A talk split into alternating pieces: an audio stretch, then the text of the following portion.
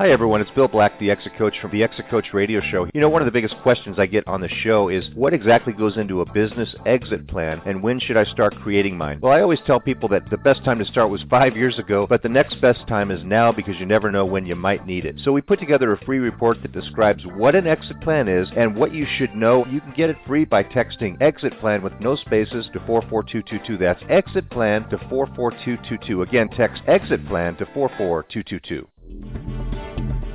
Welcome to the Exit Coach Radio Show, the show for baby boomer business owners who are looking for cutting edge information as they plan their 3 to 10 year business succession and exit. Every week we interview top professional advisors for their best tips, strategies, and precautions so you can be well planned. And now, here's your host, the Exit Coach, Bill Black and thank you for listening. It's a pleasure to have you with me. And uh, you know, we interview a wide variety of advisors, as I mentioned earlier.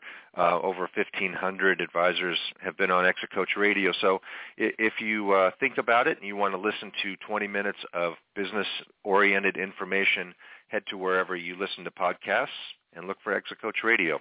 Uh, my next guest, Megan Lynch, is the CEO of Six Point Creative, a brand strategy agency that helps second stage companies break through growth plateaus. As part of her mission to help small business challenge uh, the Goliaths, Megan has served as an expert advisor to second stage clients in a wide range of industries from fast casual restaurants to industrial manufacturers.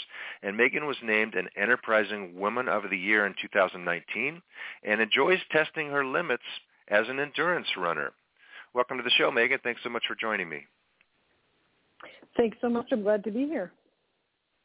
My pleasure. Uh, wow, you have an interesting background. I'd love to hear more about that. Tell our listeners a little bit more about about you and your business, and uh, and we'll get into some of the questions.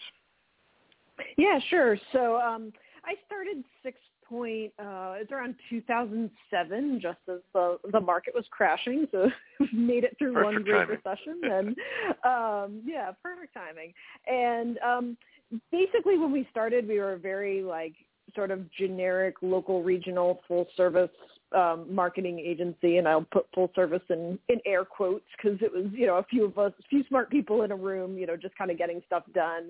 And over the years as I started to grow that business and kind of get myself more educated about what it means to grow and lead a company, I started joining more peer roundtables and um, and really educating myself because I don't have a background in um, in business or anything like that. So um, and while I was doing that, I just started spending more and more time with um, a lot of like family-owned businesses, second-generation businesses, um, closely held businesses that that people were starting, um, you know, and kind of growing and trying to sustain. And I just realized, like, oh, like these are my people. Like this, I love working with um, with these kinds of businesses that are devoted to their communities and are really trying to make something sustainable for themselves, their families, their employees.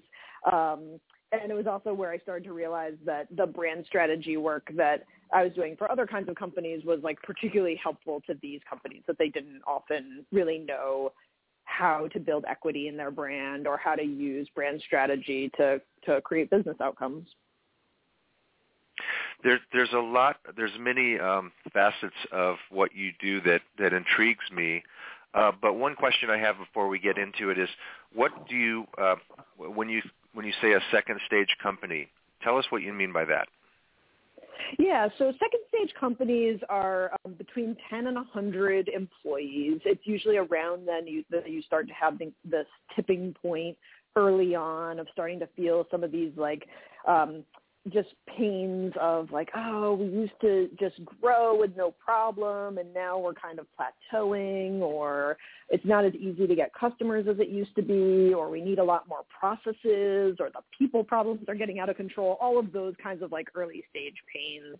Um, and then later on in second stage, often the issues are much more about okay, well, how, you know, now that we have, you know, processes and systems in place and we're really ready to grow, how do we keep alignment? Um, how do we kind of bridge where we came from and who we used to be with what is going to kind of get us to this like next level and not kind of like lose the DNA of who we are in the like growth and scaling process.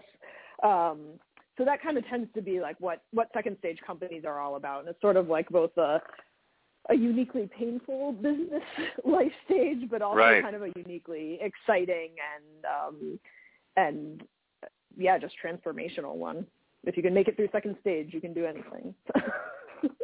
Very good. And um, uh, you know, I'll, I'll use a golf analogy. I know a lot of people when they start, they start tracking their handicap, and it's probably in the 20s or something very high.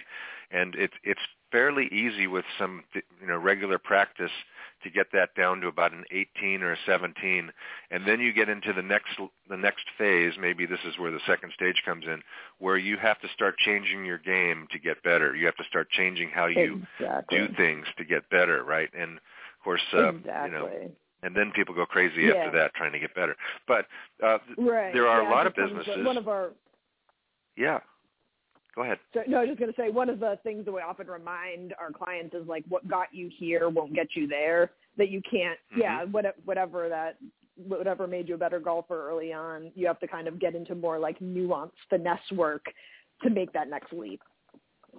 And that's where you need, uh, that's where you really need an outsider to help you um, to maybe, because there are rules of the road and tricks of the trade. So there are there are things that need to be probably looked at differently and implemented. What are some of the fears that hold high potential companies back from growth? Yeah, I mean, I think that that fear of loss is it's a very strong human mm. feeling, mm-hmm. and I feel like particularly for second stage companies, for family businesses, it is it is something that that really does strongly hold them back from from growing and from even building equity in their company because uh, because they have a lot to lose, right? Like they have employees who are counting on them, they have a reputation, they have customers who are counting on them. Um, oftentimes, their identity is very tied up, you know, by this point in the business and kind of what they do in their community. Sometimes they are like pillars of the community and mm-hmm. so the stakes are not low for them and uh but i feel like sometimes they let themselves get so afraid of like oh well if we change anything we're going to lose what we have and mm-hmm. um and i think that you know in our experience you can kind of have both right like you can keep what you've built and you can also make the changes needed to kind of position yourself for that next next leap. So it's a kind of a case of if if it ain't broke, don't fix it. But they don't realize that it is broke, or it's not going to you know it's not going to achieve um, high growth from here on out if they don't make some changes. And you know I think um, one of the the areas that might hold back some companies is uh, they've always done it this way, and yeah. Um, and I, I work with a lot of family businesses, and they they basically there's a new generation coming up saying uh, things have changed. We need to change up um, how this business looks, how it uh, looks to the world. Um, what are some of the brand strategies that you run into that need to be uh, put in place for family businesses?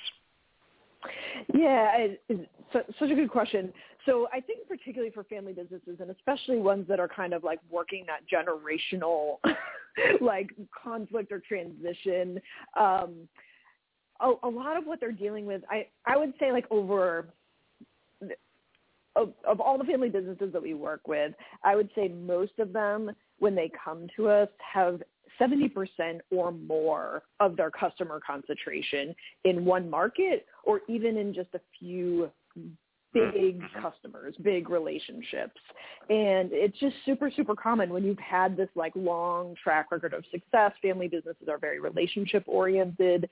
Um, and so this idea of like doing anything new becomes also sort of like a threat to the stability of the business because it's like, oh, well, if we enter this new market, if we do too much digital, we're going to lose these customers who got us to where we are.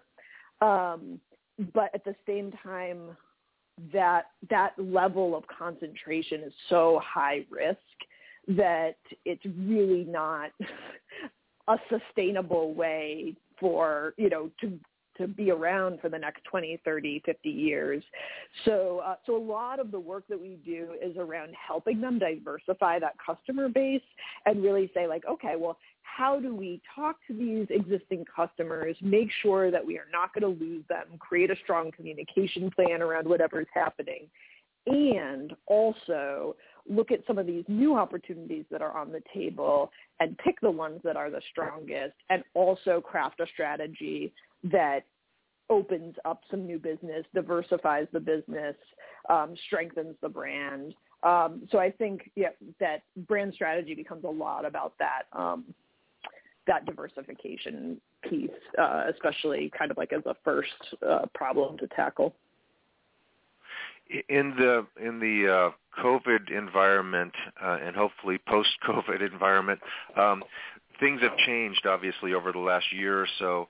And uh, is, brand have a lot of people been forced to change their branding to uh, to uh, appeal to the online marketplace more and to the you know the the worldwide market, if you will, the, uh, companies that might have been perceived as too um, regional in the past, uh, as they change to more of an online footprint, are they are they what what are some of the things that they're doing um, to to reflect that?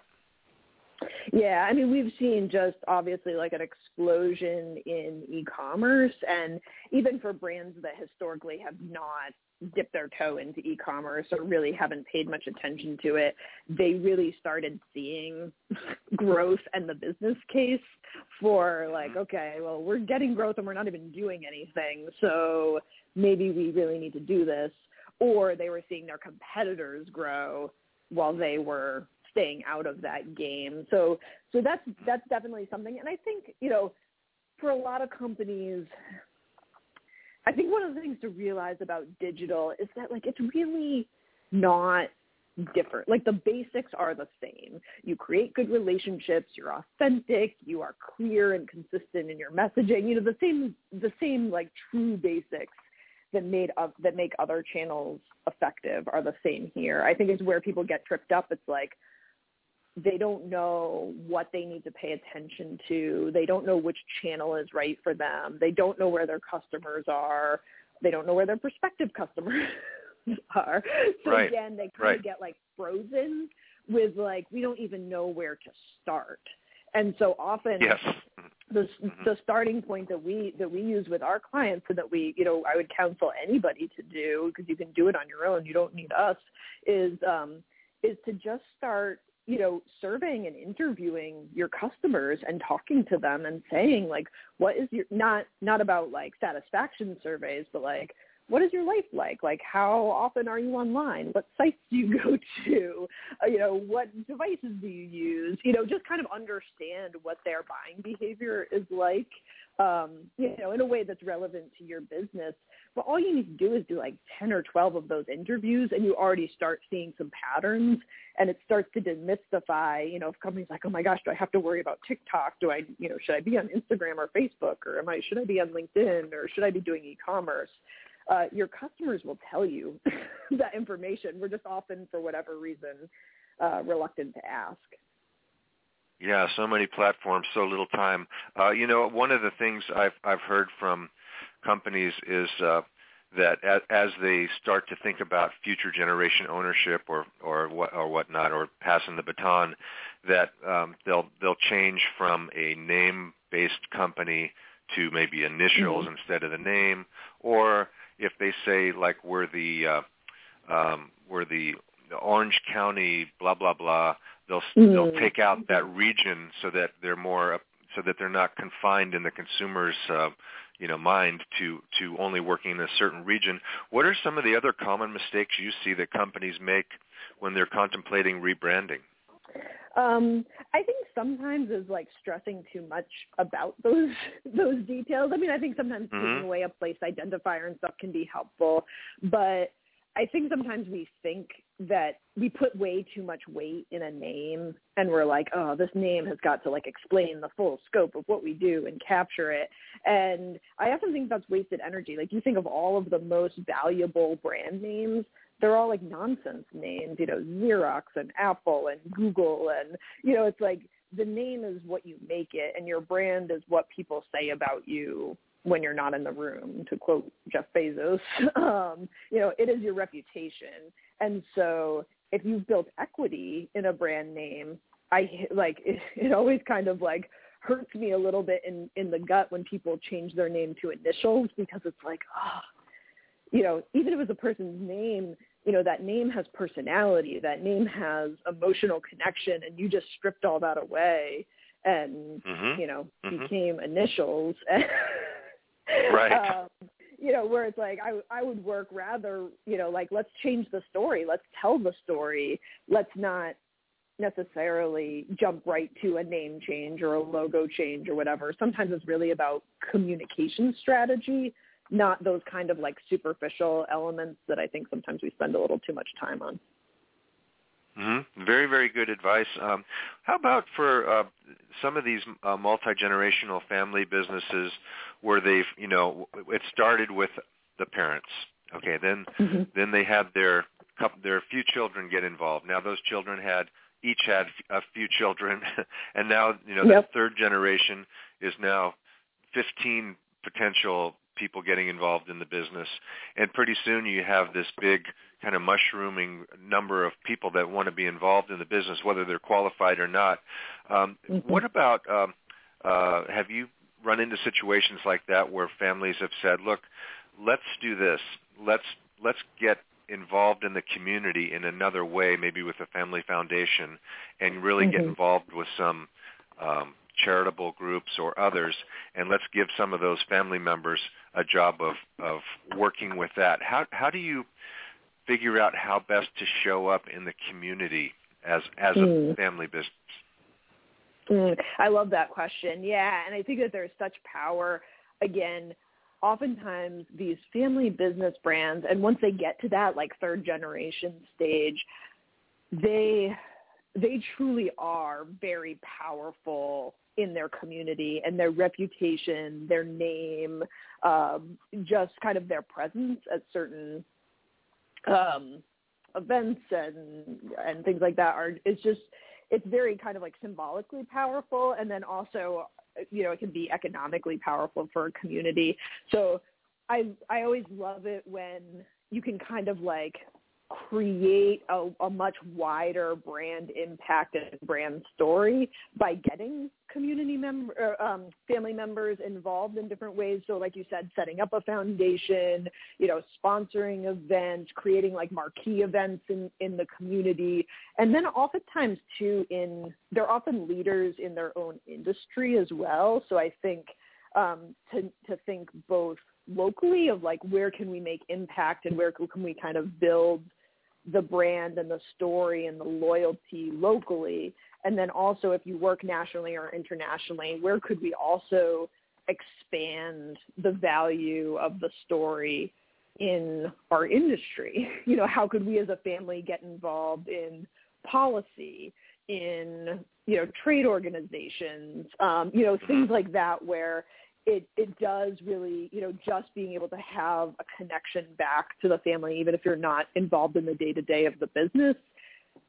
getting to know the industry being influencers in the industry all of that comes back to the family eventually mm-hmm. and supports the work of the business and supports the equity that you're building in the brand and therefore in the value of the company right um so yeah, yeah, it's such a good question. I think it's such an overlooked asset that people don't usually think about spreading out um, their influence in that way. So yeah, I'm really glad you asked that. Yeah, it's, it's branding is really interesting, especially as a lot of our listeners head towards their they're they're thinking about exiting their business. Maybe they're thinking about selling it to a much larger business in their industry uh, as mm-hmm. just a strategic sale and so they need to really work with someone to think about well how do we start showing up um, better differently um, in in our industry so that we're we're not begging them to look at us. They're they're begging us to let them look at us. Um, exactly. And so it's really important what yeah. what you do is really really important. And how do our listeners uh, learn more about you and, and get in touch? Sure. Um, so our website is Six Point Creative. So that's S I X P O I N T creative.com. And we set up a landing page for your listeners. So if you just do backslash exit coach, um, there is a free brand assessment on there. So if people want to take that quiz, you get a customized report um, based on the answers to kind of see like where is your brand. You know, if you're thinking about exiting, how much work is there to do, and where should you kind of start and focus first. So that's a helpful tool. And there's a couple of other resources as well about building brand value in your company right on that site great information. Uh, we, we, we went through a lot of information pretty quickly, and I hope you'll come back and share more with us down the road because uh, I think, again, uh, we just kind of started to scratch the surface, but you really uh, gave our listeners a lot of great tips today, Megan. I really appreciate it, and thanks so much for joining me today. Thanks so much for having me on, Bill. Appreciate it.